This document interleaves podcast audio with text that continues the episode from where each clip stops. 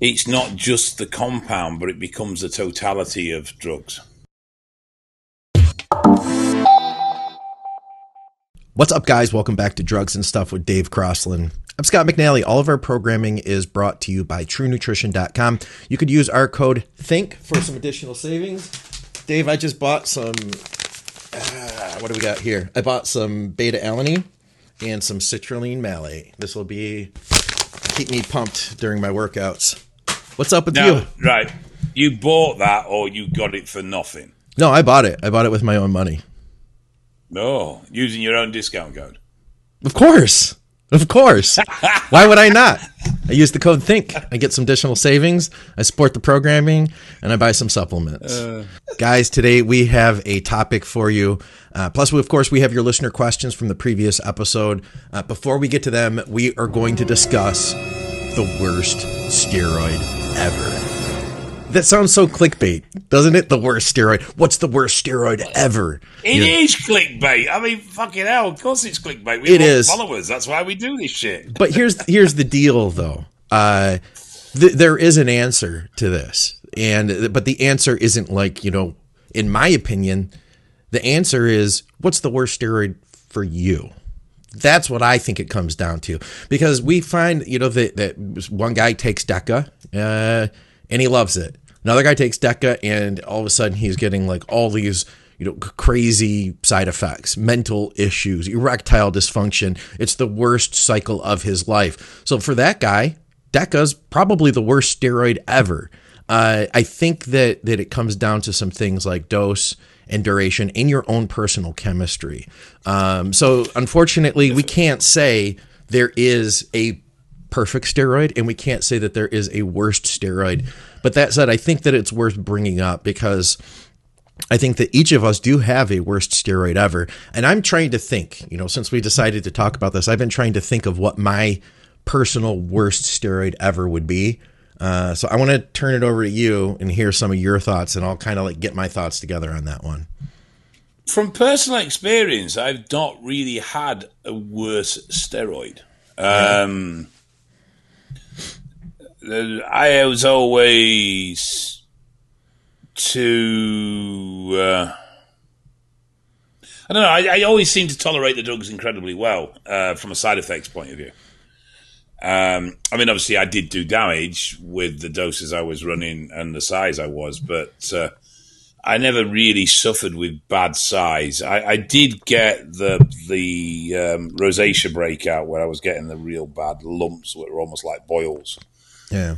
um, which, from what I understand, was more down to the central nervous system stress from both the cycle and the training and everything, rather than a specific compound that was creating that. I tend to look at it more as because of basically because of the harm reduction stuff I do. I tend to look at it more of what drugs have the greatest known impact on health markers. Mm-hmm. And with that being said, the worst is always also going to be the best because the, the, the bottom line is that the stronger the drug and the more effective it is, the harsher it's going to be on your system. Sure. So when you start looking at, at drugs that have the biggest impact on your health markers, we look at Tren, we look at DHP, we look at MENT, we look at Halo, Yeah. um, methyltren. We look at those drugs, but they're also the drugs that generally have the biggest impact on performance. Yeah. Um, you know, and it, it, it's a bit like saying, I want the fastest engine, but I don't want the fuel consumption. Well, one comes with the other. They just they don't separate. Yeah. Um, but from personal experience, I don't think there's ever really been a drug that I didn't get on with. Um, there's drugs that I didn't feel I got much out of. Yeah.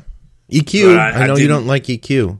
Yeah, I've never been. I've never found EQ particularly amazing. Um, but I, I've and obviously, I mean, at my big doses, stuff like Primo just wasn't worth considering because it's just just way too mild. You know, it just wasn't. It was going to pale in comparison to everything else that was going on. Yeah.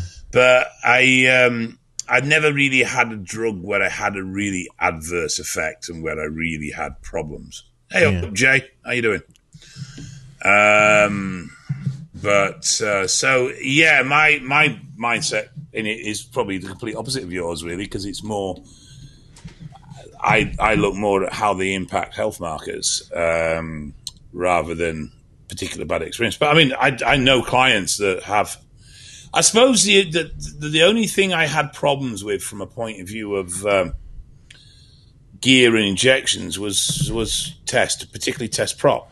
Mm, yeah, a lot of people uh, have uh, painful shots. I, I, I, yeah, I really struggled with swellings off test. I mean, even test length and test sip, I struggled with swellings. But test prop, fuck me, if I was taking test prop. It was quarter of a mil a shot. Oof. I could not take any more unless I'm blended. You know, if I mixed it with Decker, it wasn't so bad. Yeah. But I, I couldn't take any more than a quarter of a mil, otherwise I'd get a big, and I mean a big, painful swelling. Hmm. Um, now, uh, and that was across several brands, so I don't believe it was a carrier oil based or anything like that. It's just I, I was always very sensitive to test as a compound. Yeah. Uh, and, and I got a similar effect with SIP and ENF, but not to the same extent. So it was definitely to do with the concentration of actual test hormone.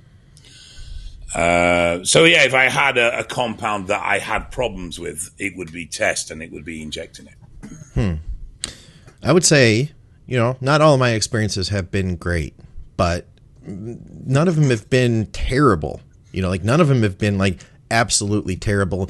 But I can say, um, in recent history, last year I had tried Ment again. So I had used Ment at 50 milligrams, uh, the the acetate version, every other day.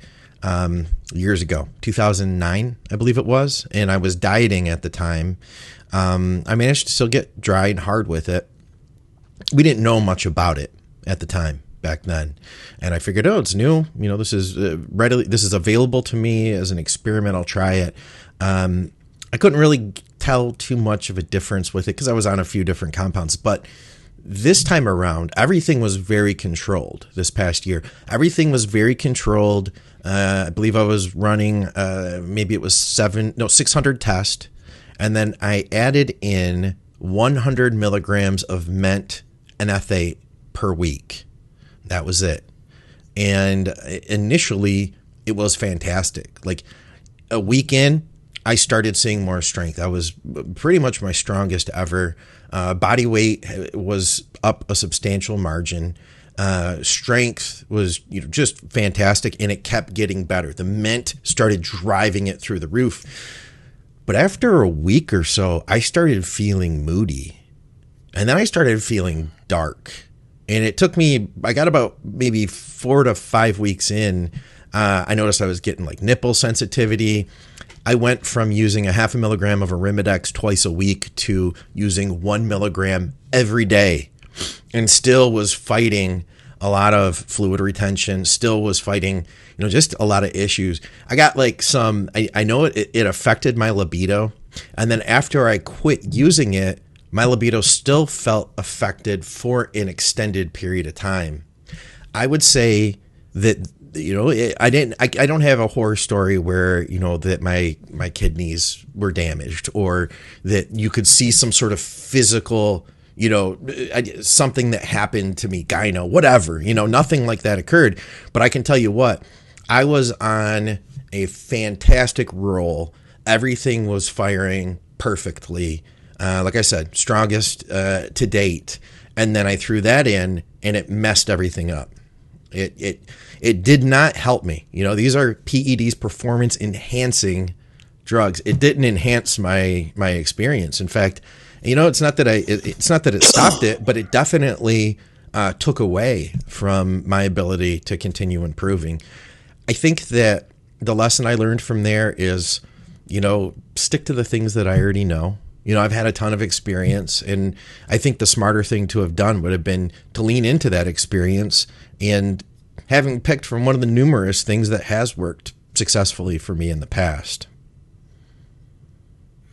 Yeah, I mean, the, the, the only thing that there's a problem with, obviously, when you're running multiple compounds, is that sometimes that extra compound it's not just the compound, but it becomes the totality of drugs. Sure, absolutely.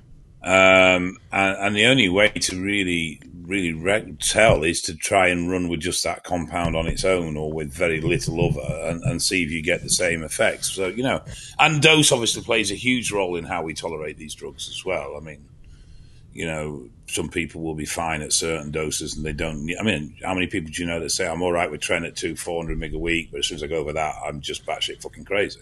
Sure.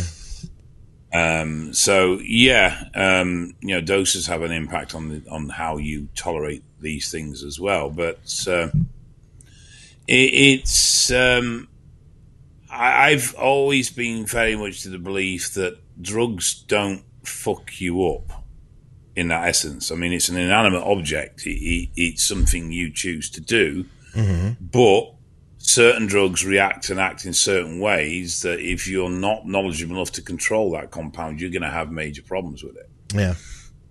Um, and, and you know, it, it's. I suppose it's just semantics, really. But I, I, I get a little bit of well, you know, Decker didn't wreck your dick. You did by choosing to do that compound, but also do it in the way you did it at the dose you did it with the drugs you did it with. Um, Absolutely. You can't just say that, you know, DECA does this because of the one experience you had. Because, yeah, if you were to, if your estrogen levels were in a different place, you, you know, if you had controlled that differently, you may have had a different experience. Now, with the Ment, that was my experience that time. The time before, I couldn't really tell. You know, I couldn't, like I said, it didn't make a huge difference for me, plus or minus. Uh, I would say that I bet a lot of people would say trend because the the mood changes that you get from it are very prevalent. You know, you don't necessarily Yeah, see your think- HDL changing and go, "Oh my god," you know, you don't feel that, but you know when you're in a bad mood from some trend, right? Yeah, I would have said for most people, drugs that I, I suppose in a way it's probably better wording this as what drugs have you had the worst sides from, or, or what drugs have you had the worst problems with. Yeah, And I, I would suggest for a lot it'll be Tren and Decker, I, yeah. um, and and Decker will be mainly around gyno or, or um, you know your dick not working properly rather than anything else. Yeah. Um, but uh, and I mean, it's very easy to blame the drugs you're doing as well. When sometimes you know there, there can be very much other factors involved, even just the amount of time you've been on cycle, rather than particularly the chemicals you're running. I mean, we've all, ex- I think most people who have cycled for any period of time have experienced that point in the cycle where things start to get a little bit sluggish and, and not quite sharp and sure. everything just starts to, to you struggle with and, and that's just a, in most cases a build up of toxicity i mean there's stuff like thick blood that can implement that as well but i mean that's just a case of look time to get off Yeah. but you know we push through don't we we, we're like no no i'm doing 12 weeks because i said i'm doing 12 weeks and that's what i'm doing so uh, you know this is week eight and i feel like shit but i will spend the next four weeks feeling like shit and getting nowhere because i said i was going to do 12 weeks and, and we Yeah. added it that way Yeah, yeah, that is so true. That is so true, and and I get it. You know, you see it written on paper. You know, uh, weeks one through 12, 500 tests and four hundred deca. Weeks one through six, you know, fifty milligrams of D ball every day. You can change that. You know, that's that's a rough outline as far as I'm concerned. Yeah. You know, that maybe that's Well- where you start, but it evolves. We we do tend to buy to our cycle, so you do get this. Well, I bought it, so I'm using it, Yeah. and this is my cycle, you know, and Yeah. and a bit of that comes in as well. Um, and we do tend to to not work very well trying to change things on the fly, but you do need to keep an open mind and review with your cycles, and, and bear in mind that things may change. And, and it, it, it's not always drug related or side effect related. It can be personal life related. It can be work related. It can be lots of things. Sure, sure. You know, um, so it does vary dramatically depending on on who, where, and what they are doing. All right. Well, I'd be curious to know anybody uh, who is watching and has had a worst steroid experience. What was your worst steroid? I I would I'm going to stick with the Ment. Um, I would say Deca would probably be my second. Um, I've also had a decent experience. Oh, yeah, no, I'd say Deca's my second, just because when I tried to push the dose higher, I didn't find it to be a pleasant experience. I I, I didn't feel that I was getting uh, what I could out of it had I used more of say EQ instead. And the time I had used it when I did do PCT and come off, it was very difficult to recover from. Jason just said he um, Tren Ace for him. He got really bad Tren cough. Ooh, yeah. I think that we're going to get a lot of people that would say Tren. I'll be curious to see in the comments what people have to say. What that said, Dave, let's move on to our listener questions. We have a bunch of them. Um, I know there was the one about diastasis. We'll get to that. Um, ooh, wow, this is kind of a long thing. Uh, this, do you remember? We this guy had commented before. Um, let's see. I'm going to bring it up here, and then I'm also going to open it on my computer so I can read it because this looks very small to me right now. He says, um, "Hi Scott and Dave. Um, I will be going in for skin reduction surgery, lower abdomen and around the pecs this winter, uh, probably around January. Date is still pending. You helped me to reach this decision. If you remember, I asked you about this in a past episode. I will have to stop lifting for eight weeks minimum, possibly up to 12 weeks, even if everything works well.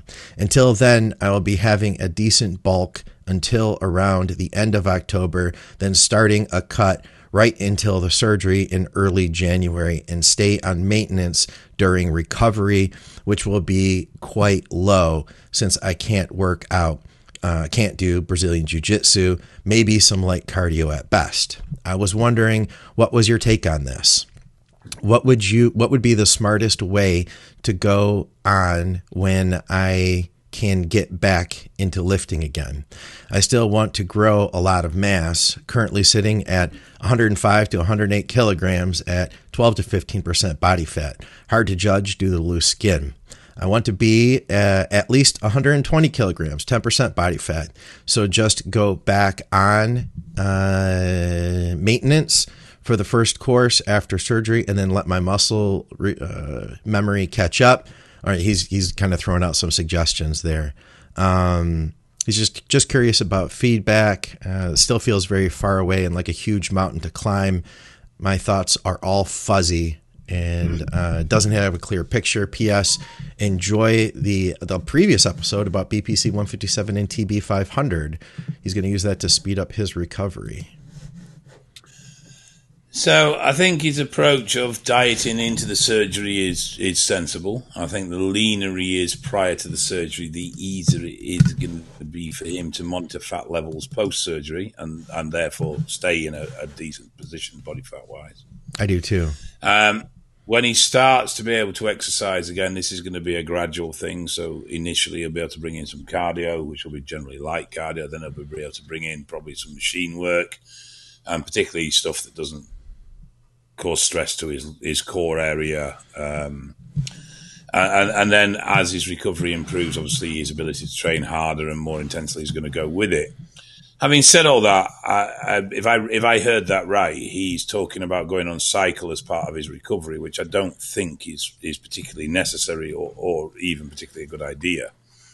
Um, I there's going to be a natural rebound. There's going to be a, an, an element of, of natural muscle growth post surgery because or post recovery because of the amount of time he's in a a, a a, dormant state, for want of a better term. So my personal approach would be to diet down, keep the diet tight while you're recovering. Start with a gentle cardio and exercise, and then slowly start to bring the calories up as the intensity and the training increases, and maintain that for a period of time. And then when you start to stall out, then I'd consider dropping on the cycle. What do you think of this though? So he says he's gonna for right now. So we're recording this in August. He is going to basically do like a bulk right now from now. Well, he said he's continuing his bulk, isn't he? So to, from now till October. I would almost think I would shift gears now. If he's 12, 15% body fat and they're going to remove loose skin, I'd want to give them as much loose skin as possible to remove uh, why limit yes. yourself and just do uh, doing October, November into December? Why not? Why not start now? I mean, he's not gonna he's not gonna lose uh, muscle, you know, through this. I shouldn't do. No. Let's say be lean. Yeah, that'd be my thought. I know that this is a big big deal. Like removing skin is not considered to be a light surgery. It's No, it's massive risk of infection, huge risk of infection. Um, and, and though you're not going into muscular tissue in any way, it's only the soft tissue on the surface. That's a very large wound, yeah. um, and obviously a large opening, which in- massively increases the risk to infection because the more opening you've got, the more ways you have of infection getting in. right. Exactly. uh, So yeah, no, it's because one of the considerations for my uh, and the removal of my um, lumps is to literally do an apronectomy. So Yeah. they they cut they cut the skin across my stomach, literally peel it back, and then scrape all the lumps out effectively, and then lay the skin back down and stitch it back up. And they won't do it because the infection risk outweighs the ben- the medical benefit of the surgery. oh wow. Huh. So it, it's it's big stuff. Is, is excess skin removal? Yeah, it's not it's not a light surgery at all. It, it's and and you're going to be pretty fucking sore for for a while afterwards. Yeah. I would imagine growth hormone would be good for that recovery. Yeah, that would be my first go to. Uh, I don't think TB um, and BBC are going to have much impact apart from lowering inflammation. I would be more looking at GH. Yeah. Well, we got a It's question all here. in soft the tissue. Live feed question here. Uh, where is Mr. Cabbage? Where is the cabbage, Dave? He's on You, holiday. you didn't bring him last episode. He's on holiday. We had like seven comments. People are going to stop watching the show. Did you lose him? No, no, he's on holiday. You lost him, didn't you? No, I did not lose him. He is on holiday. He will be back next week. I thought you said that last We- time. We have to take separate holidays. Well, he's not back. I can't help that. He got he's in quarantine for his COVID. He has to stay in quarantine for eight to ten days. All right. True Nutrition has supported our programming now for a number of years, and I'm super grateful for it because they believe in us and I believe in them. I'm sure you guys have heard of Dante Trudell. We talk about him on the shows. Uh, he had a vision of offering high quality, third party tested supplements at a fair price. They have a ton of different protein powders, just about every type you could think of, literally thousands of flavor combinations. Hit me up if you're interested in suggestions. They offer health supplements. I use their collagen and their fish oil. And of course, they offer performance supplements. You can get bulk EAA powder or beta alanine. You can also get finished products like the Mountain Dog Perry MD Intra Workout. If you shop with True Nutrition and you use our code THINK, you'll get some additional savings, you'll get high quality supplements, and you will support our programming. You can also help to support the shows through Patreon. I appreciate everybody who's made a contribution. You guys are helping to keep me pumping these podcasts out. I have links to everything in the description. Check them out. Let me know what you think, and let's get back to the program.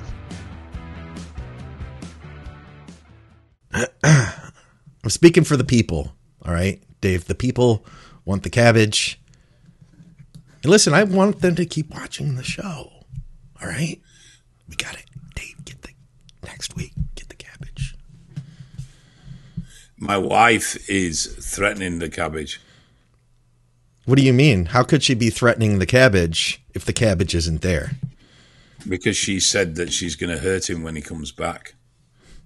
Hey guys, love the show. What are your thoughts on this cycle? Test 400 blend, 100 milligrams of NF8, uh, 100 SIP in 200 uh, uh, test deck. That's the way you put it. Um, so one cc once a week, 20 milliliters. Oh, he's also has some uh, DG 20 milliliters. Uh, oh, LDG uh, 4033. I don't take that stuff. God, do the bloody glasses work? Dave, it's you got to understand. It's very small on my screen, and my screen's on. They're the very big the glasses. I'll take a picture. I'll send it to you.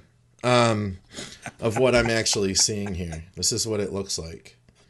All right, I'll send that to you. Actually, I'll post it on the show. I don't want this. I don't want you. I don't want your excuses. You were supposed to be recording a professional podcast here, and you're pissed about taking pictures of the screen because Do you even know? Do you even know about LDG? In what sense? It's You know what it- What do you yeah. to- Do you know about it? Should we even answer his question, or should we just move on? No, we'll answer his question. Okay. I mean, my first concern with the Test 400 blend is: is it actually Test 400? Because for the most of the ones I've seen and experience with, they've been severely underdosed. He's also taking. He's has fifty. He said milliliters of Anadrol pre workout. So I think he means 50, twenty milligrams of LDG. 50 milligrams of Anadrol. He says, I'm 43, yeah. 225. Uh, it seems to be working well. The Anadrol is fantastic, huge improvements from huge improvement from D-ball in my opinion. Um, I've actually dropped weight, uh, but is mu- feeling much leaner and fantastic. What do you think of this cycle? Well, I mean, I don't think there's anything in it I'm particularly concerned about. Yeah. Um, chances are his test is going to be mildly underdosed, so he's probably sitting about 300 to 350, if that. Um, there's nothing in there that's scary. Uh, as long as he's not going to run the Anadrol for extremely extended periods of time, I wouldn't be overly concerned. What's LDG? I mean, I, have heard of it. I've seen it. I don't. I don't know much about it. I don't know a huge amount apart from uh, um, it's used as a SARM. I, I think I'm sure it's got fat loss properties on it. Yeah, I don't know. I just sure I don't I haven't paid attention to SARMs. And here's the deal. SARMs came after I discovered all the tools that work good in bodybuilding. And I don't know any pros that rely on SARMs. I know a lot of younger people that use SARMs, but I, I don't know anybody I think people who has look at any. SARMs as yeah, I think people look at SARMs as a way to add anabolic activity to the, their their stack without particularly increasing the health risks. Yeah. Um, I think the thing is with SARMs. Well, yeah, but the thing is with SARMs, SARMs were developed to be a tissue selective, um, non suppressive anabolic agent. Yeah. They've never particularly had one that does it all. Yeah. Um, uh, and really, it's actually the original one, so Wasterine or MK, whatever, I can never remember its number, numerical code. Um, uh, uh, and Andronine S4 that have been the ones that have been carried through the furthest in research. A lot of the others have been dropped quite quickly, either because one, they are suppressive, or two, they aren't particularly tissue selective. Right. Um, my understanding is that, that, generally research within the SARMs category has taken a different turn, and it's not that heavily being invested in anymore. Um, I mean, they've tried. I think it's YK that's built on a steroid backbone. Um, yes, and it, it, became a much more effective anabolic agent, but it also was much more suppressive. And they are dose sensitive as well in the sense of how suppressive they are. But one of the big aspects of it was that they, they, they target muscle tissue, so they don't affect the prostate and stuff like that, which is what a lot we're looking at. Yeah. But they've never quite really delivered what they promised. But at the same time, having said that, I have seen some quite impressive results off SARM only cycles for those that are very much at the lower end of their supplementation journey, shall we say. Yeah. How many guys did you see turn pro with that? That's not everybody's goal, Scott, is it?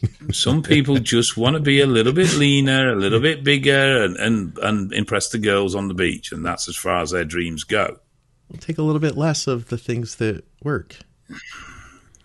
Well, they do work. I mean, you can't say they don't work. They just it's a sliding scale of effectiveness against steroids at the end of the day.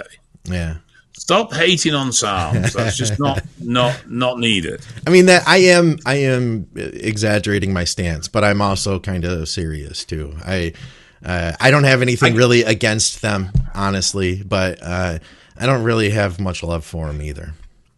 I mean, it's like pro hormones, isn't it? You know, uh, oh, I'm taking a pro hormone, so why not just take the oral equivalent? Um, because in that situation, there is virtually no difference between the two compounds, apart from the legality of the pro hormone at the time.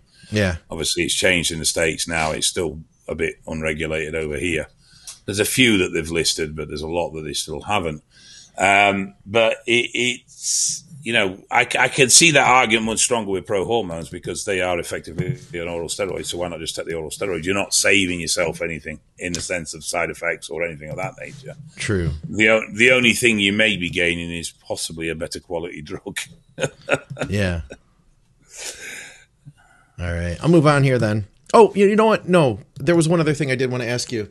Um, you said test 400. I think that th- this would be a really good topic to discuss. Uh, you asked, well, is it really test 400? Now, uh, I, we have to es- expect that not everybody watching this show understands the, the basically the, the data that you have seen about uh, what are in some of these products that are floating around the black market. Uh, first of all, uh, dosing, I could see that being a problem, but you've shown me police records of lab analyses, lab lab analyses. Okay, yeah, Real we'll go with that. that, yeah. We'll go with that. Um, to show that the, the things that were supposed to be like a blend of three different steroids only contained one. Yeah, it's. I mean, some labs are genuinely out there to to basically rip people off, and they are just a money making profit machine. Uh, other labs do encounter problems. You know, if you're producing a, a blend of, of three different types or four different types of testosterone, and one of those raws is not available, do you not make the blend, or do you pump it out with the other three raws in there? Um, and and so you know when you've got people screaming for product, it, it's understandable that some lads will go, you know what, we we've got no cypionate in this, but we've got prop, we've got nth, and we've got hex, so we'll we'll fire it out as it is. Yeah. Um, so I've seen that, and sometimes they'll compensate by increasing the other the other ingredients to make up the dose. But more often than not, they just they'll keep everything the same, and it comes out under dose. I've never been a big fan of blends for that simple reason that it's much more difficult to con- to control, or even to know if the product is correctly. Um, and I'm always wary of anything that starts promoting doses of over 300 milligrams. Yeah, I could see that. I, I also think there's a danger to taking a, a product that is at that high of a concentration. I've I've had personal experience, and this is this is ages ago. This was a really dumb mistake that I made, but I had a blend of uh, I think it was 250 test and 200 EQ, and I had some test 400. I ended up putting two cc's of the test EQ and a half cc of the test 400 in my quad in one shot. That's like a gram of total hormone in two and a half milliliters. It was sterile, it was clean, but guess what? I got an infection. You get a, a sterile infection. Then. Yeah. What ends up happening is, you know, that you get so that hormone is going to be like microscopic little crystals that are now sitting in your muscle, this foreign substance at a high concentration. Your body will recognize that and it'll see it as an invader. Uh, you can you can much more easily end up with an infection when you're using something like a test 400, especially if you did something like I did, where you're taking you know multiple cc's of it at once. Yeah, I mean, the, the other thing is, generally speaking, if your test is dosed at that level, it should hurt like a fucking bitch when it goes in. Yeah. Well, yeah. Um, but uh, yeah, I mean, you know, and, and just so people realize, this isn't an infection in the normal sense of the terms. This is a false infection, so you get the same reaction as you do to an infection, but there's actually no foreign bacteria in there. It's just the body has a, it will swell and it will inflame, and you'll start holding fluid and everything else. But it's actually you can for, you can even form sterile abscesses. Exactly. When you form an abscess and there's no foreign matter in the middle of it. yeah, when you say false, it's not bacterial based, but it is just as bad, right? Yeah, oh, the, the the actual result will be exactly the same, um, but it's not that you've got a bit of dirt effectively in Yeah. there. Yeah. It, it's a reaction to the hormone itself or the crystals. Yeah. But yeah, you can you can even form sterile abscesses, um, and it's still an abscess, and it still needs to be removed, and you still have to go through the surgery and everything else. So it doesn't benefit you any for the fact that it's non that it's sterile and, and not non-sterile. I got so lucky with my situation because it swelled and um, you know, I was putting a heating pad on it. I also found that if I would have a shot that didn't settle right and swelled, if I were to compress it lightly with like an ace bandage around my leg before bed, A lot of times when I wake up in the morning, it would have like kind of pressed it out and dispersed it better. Um, but that, I mean, that is one of the problems, isn't it? It's that big depot of oil that sits and then isn't absorbed because there's just too much there. Yeah. Heating pad that can help to bring mm. blood flow in and carry waste away. Uh, those things didn't work. I went to an antibiotic, which I had procured, not from a doctor, and it did not work. Uh, then I went to a second antibiotic, and it, I was at the point where I was like, okay, if this isn't getting better tomorrow, I got to go to the hospital and thank God it was getting better. But it was getting to the point, Dave, where like oh, it was like turning colors. I've always been a great believer, and whether this is right or wrong, in what put it in will get it out. And I've had a couple of what were potentially abscesses over my, my career of injecting, and literally I've just gone in with a green needle multiple times, got in a hot shower, and um, pushed it out. They can be dangerous too, because if you were to, you've got you've got to catch it early you do have to catch it early. You you can't wait until it's established. And, and this is, I think, a lot of people they'll get a, a lump or a bump post injection, and and if you've got that, you need to be checking that at least once a day, if not twice a day, seeing if it's spreading, seeing if it's getting angrier, see if the skin tone's changing or skin texture's changing, because you'll find quite often the skin texture will change. Yeah, and I've had I've even had um, issues related to um, an internal bleed. So where I've had a little bit of a pool of blood hematoma in a cavity. Yeah. yeah. Uh, and that's turned and gone gone a bit manky and funny. Um, but yeah, it's it's you, you don't just because if you get pit post injection, do make a conscious effort to keep an eye on it. Um, even if it got start drawing lines around the, the redness to, to make mm. sure and track to see if the redness is expanding or contracting. Yeah. Because the sooner you catch these things, the much easier they are to deal with. Or if you let it go full blown, you you will most likely end up in hospital. Yeah, yeah, I was close. At that time, I, I lucked out. Yeah, you got to be careful if you do try to draw it out, as you said, because you can go uh, septic if you were to pierce that and then spread the infection. You could, if you were further along, it could land you in, in, in the emergency room immediately. If not, you know, risk your life for that, because basically your body's walling that off to save you. You know, is what it comes down to. Well, yeah, I mean, it, it's encapsulating that foreign matter so that it can't go system wide. Yeah. Uh, I mean, that's that's what an abscess is, isn't it? It's a protective enclosure around whatever it is the body's not liking. Yeah. All right. Chris has a question on the live feed, uh, which I can read more easily. is there any reason to have a maintenance period between a bulk and a cut? Yes.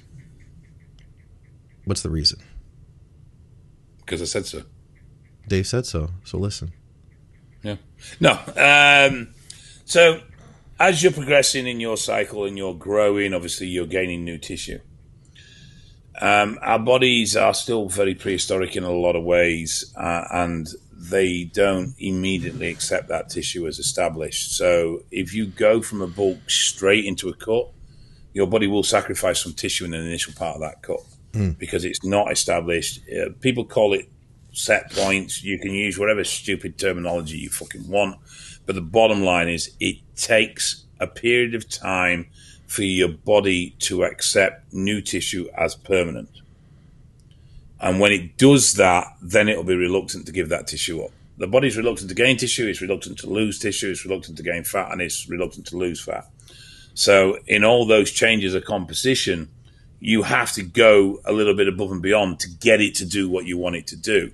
But when you've just added tissue, if you don't protect that until it establishes as permanent tissue, your body will give it up very, very quickly. It will sacrifice it before it starts sacrificing other things mm. because it's just not accepted it as being um, part of you.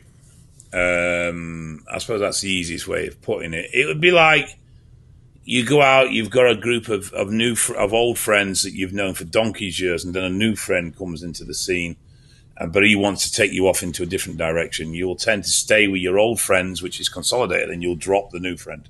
Hmm. Uh, and so, if you think as a new friend as the fresh tissue and old friends as the established tissue, your body will conserve established tissue over newly formed tissue. It will drop that quite quickly if it wants to. I think another factor is health you know, if you've just pushed to your your max, you did everything you could in an off season push, uh, then I, I feel like you you may need a little bit of a break. before jumping straight into a cut. Yeah, yeah, I think I think it's just yeah, I think a, a period of stabilization, both with mass, strength, food intake, is advisable. I know it doesn't always fit with people's schedules, particularly when they're competitive, because there's the the show season's got longer and longer. Um, there's more shows out there, there's more feds out there, there's more availability to compete for a much longer period of the year. So as a result, traditional off season outside of the competitive season has got shorter. yeah. Uh, and for a lot of people, they don't feel they have the time. Um, you know, how many times we've we seen pros say they're going to take a year out of competing to put some decent mass on because they know in a normal season they just don't have enough downtime to really make good, solid, noticeable progress in their off seasons. Yeah. Ooh, Dave. I don't even know if this is a question, but we got this comment and it was such a standout. I wanted to make sure that you saw it. So last episode we talked about BPC and TB, and this guy Ben he says, uh, "I've been using BPC 157 after a machete accident to my wrist, which severed some tendons and my artery. After nine days." I've gone from barely being able to bend my fingers to being able to hang from a bar supporting my body weight and holding till 20 kilograms uh, in the damaged arm without pain or discomfort. Uh, in my opinion and experience, BPC 157 is amazing stuff. I have been dosing at 500 micrograms three times a day. Noticed uh, since taking it, I've been craving meat, food a lot more, and been sleeping like 14 hours a day. Not sure if that's correlated. I don't know if that's correlated. Well, actually, now that's really interesting. He, he's put that. Yeah. Why are you experiencing that too, Dave? Yeah. Yeah. And uh, yeah, I, I feel fucked. Everything seems to be hard work at the moment, and I am really struggling to maintain a diet. I am wanting to fucking eat. I feel like we're bearing the lead here. The lead is this guy had a machete accident. Oh no! I mean, yeah, they the oh, right.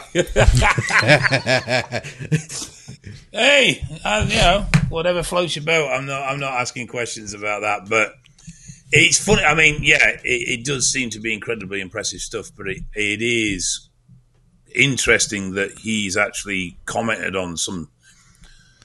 I hadn't actually related to them aside from from what I was doing in the sense of the TB and the BPC. I just generally thought it was just you know a lot of work and and I just got fed up of fucking dieting to be honest. But Yeah. um, just for him to say that he's experiencing exactly the same things is it? I mean, two people is not enough to say that that's a, a side effect, but Right. it's it's definitely enough to say, hmm, I wonder how many other people that have run high dose of these compounds has found any lethargy or fatigue or, or, or any desire to fucking eat because I am starving. I'll tell you what, I've been using a milligram and a half per day uh, BPC for the last three days. I've noticed no difference in my appetite or sleep. It's only been three days, Okay. but it's a high dose. Yeah, let's let's see what you feel like next week and see if there's any change in that. All right. I kind of screwed up my shoulder. Getting, I'm getting back into training, and of course, not all my connective tissue wants to support that endeavor. Let's see here. What else do we have? Okay. Um. Oh, he says he asked this question in the last video, but I know you guys get a lot of questions. And I told him we have talked about this, but I told him we would revisit it a little bit today. So I figured I would ask again. Have either of you seen any studies that show if sublingual administration of oral steroids is even bioavailable? I would think some of the metabolites from the liver uh, breakdown with oral administration would have effects. And also, I know Dave always says they're fat soluble. Thanks. Love the show. Okay, so am I am I getting this right that he's suggesting that if you used oral sublingually, you'd bypass the liver? I think that's what he's saying. Yeah, but you wouldn't. No, it just on the first pass, it would be in your bloodstream and then it would hit your liver. Yeah, because it passes through your liver and your bloodstream. So Right. it, it goes into the stomach, it's absorbed into the bloodstream, it passes around, goes through the liver, stresses the liver. If you inject it IV, it would do exactly the same thing. Uh, and, and if you sublingual, it would enter your bloodstream. So the only difference would be that if you did it sublingually, you could potentially offset issues with it binding with non dietary fats in the stomach. Yeah. and, and potentially not have any well have have less stomach stress because obviously a lot of the appetite suppression from oral is actually down to liver stress rather than down to anything to do with the stomach. But uh, there is an element of, of stress to the stomach as well. Um, I'm not so sure if your standard compound makeup would be particularly um, or would lend itself particularly well to sublingual administration. I've seen um, one guy, one source.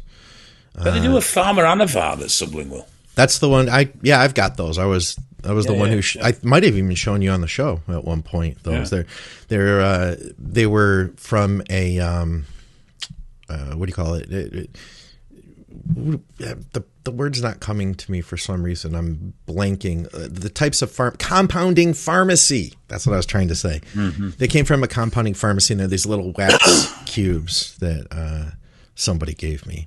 Um, there is a UGL guy uh, who was doing sublinguals, uh, known as the Chinaman. No, no, If you're familiar with him, no, not at all. okay, he's old school. That's a that's a hint right there. I pointed at an organ in my body. Aye. Yeah. So that's all I'm going to say. Um, there's some people out there who know what's going on right now. Okay, we'll move on. I haven't got a fucking clue. You'll have to explain to me later. Info on GHK copper peptide. I just did a show uh, with um, Vigorous Steve, so we could you could reference this if if they're interested. Um, I haven't used it, but I'm interested in checking it out. It's supposed to be pretty hip for rejuvenation purposes. I am not aware of it, so I have no knowledge whatsoever. We could get Carl Lanore on to talk about that. He'd go crazy for a little while. remember, remember Carl? Yeah, yeah, yeah. I have a friend who's using it for uh, heart remodeling. I guess. Okay. Nova's been shown to be quite effective at heart remodeling. Not Nova, sorry, uh, Ramipril, low dose Ramipril. Ramipril? Why did I say Nova? Yeah, Ramipril, 1.5 milligrams a day has shown to be quite effective long term at heart remodeling from heart failure. Yeah. That rings a bell. All right. Um, Rob Taylor, he says, uh, been off cycle for about 12 weeks, 650 test, 400 tren. Now I am having slight muscle spasms, little ones, but frequent. Uh, is my nervous system asking me for a break? Uh, do I need a session with a chiropractor or deep tissue? Or is my body telling me to get back on the gear?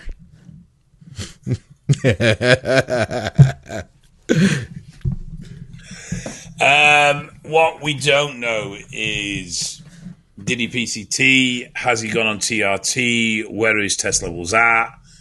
Uh, what's his hydration? Generally, muscle spasms, muscle cramps are usually something around hydration or salt. I asked him a um, follow up. Actually, I asked him about Oh, his okay. hydration. Well, why didn't you say that? I forgot. Um, I asked him where he's getting the spasms and how much water he's drinking. He said quads, side and rear delts, and abs. Um, says uh, I've been killing it really hard still, and me uh, for me 525 rack pulls and partial deads about the same. He's drinking about a gallon and a half. He's here in Michigan, So- Dave. It's hot. It's really hot here in Michigan. What, what's his salts like? Um, what's his test levels like? Because they could all be playing an impact into that. I'm thinking. I'm thinking uh, minerals.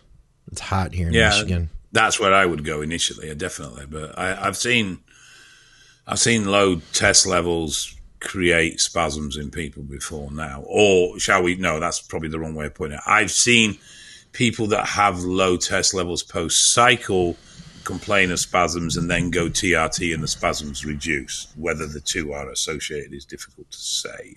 Yeah. But we know that gear has an impact on nitrogen levels and as a result also on, on protein intake and such like. So there is potential that it has some carryover, though I'm not certain. Hmm. But my first spot would be if you're taking 1.5 gallons of liters a day, so you're doing 12 pints so six liters, that's a decent amount of water. So are you flushing out because you're not having enough salts? I, I think that would be my thought. That would be my first protocol, yes. Laser chimed in. He said about the BPC, he says, I didn't notice any increase in hunger, and I had used 750 micrograms two times a day for a while. Did you notice any fatigue, Laser? Laser always watches the show. I wonder what he's doing. I know. He's. A, I mean, I, I'm glad he watches the show, but I wonder what he's doing. Does he, you think he has a job? No. Maybe he's he's an international spy. It's possible. He could be like a Fed, mm. keeping his eye on us. You're you. You're the dodgy one. Dodgy. That's all we got, Dave. That's all our questions. What, you're dodgy? That's all we've got. I'm actually uh, considering starting a cycle. Oh, yeah. I'll what, uh, a, mountain bike or a stationary bike or, or you know a drop handled racer. What sort of electric one? I mean, what sort of cycle are you after? Laser works from home, so that means he can watch our show and tell his boss like, "Oh yeah, I'm getting everything done." You know. So does Laser work from home, or is Laser just at home? he should be working. I bet he's not. Oh, he cyber does cybersecurity. Wow. Huh. Well, you said he was a Fed. Yeah, it's kind of related, right? Yeah. Wasn't too far off. Scott says I would look super on a unicycle. Uh, no, I'll tell you about it on the next show. How does that sound? I'll, I'll unveil the grand plan. I recommend 400 milligrams of test a week, sir. That's it. That's it. All right. Yeah. Well, we'll see if I take you up on that, Dave. It's always a pleasure, my friend. You're going on vacation. When are you going on vacation? Uh, 18th of August. So okay, Fitex this weekend, everybody. Go to Fitex, go to Eval, spend money because I'm skin and I need to go on holiday. Yeah, get some blood work done. Can you yeah. remove a pint while, like, if I came out there, could you pull a pint of blood for me? All our services are running. Everything. Okay. We nice. have two full treatment rooms within the expo, both everything from IVs to bloods to everything. I'm having to take fridges over and stick them in hotel rooms and stick them in the expo and all sorts. So, like, listen, who in bodybuilding doesn't need a pint of blood removed? You know what I'm saying? So, if you're going to FitX, get that done while you're there. Uh, of course, go to our great sponsor, truenutrition.com. Use our code THINK to get some additional savings. Check out our Patreon. I will have that linked in the, the notes. Uh, Dave Crossland, as always. Oh, go to crosslands.org.uk, like the sign says in Dave's background. I'll see you, Dave. Take care, my friend.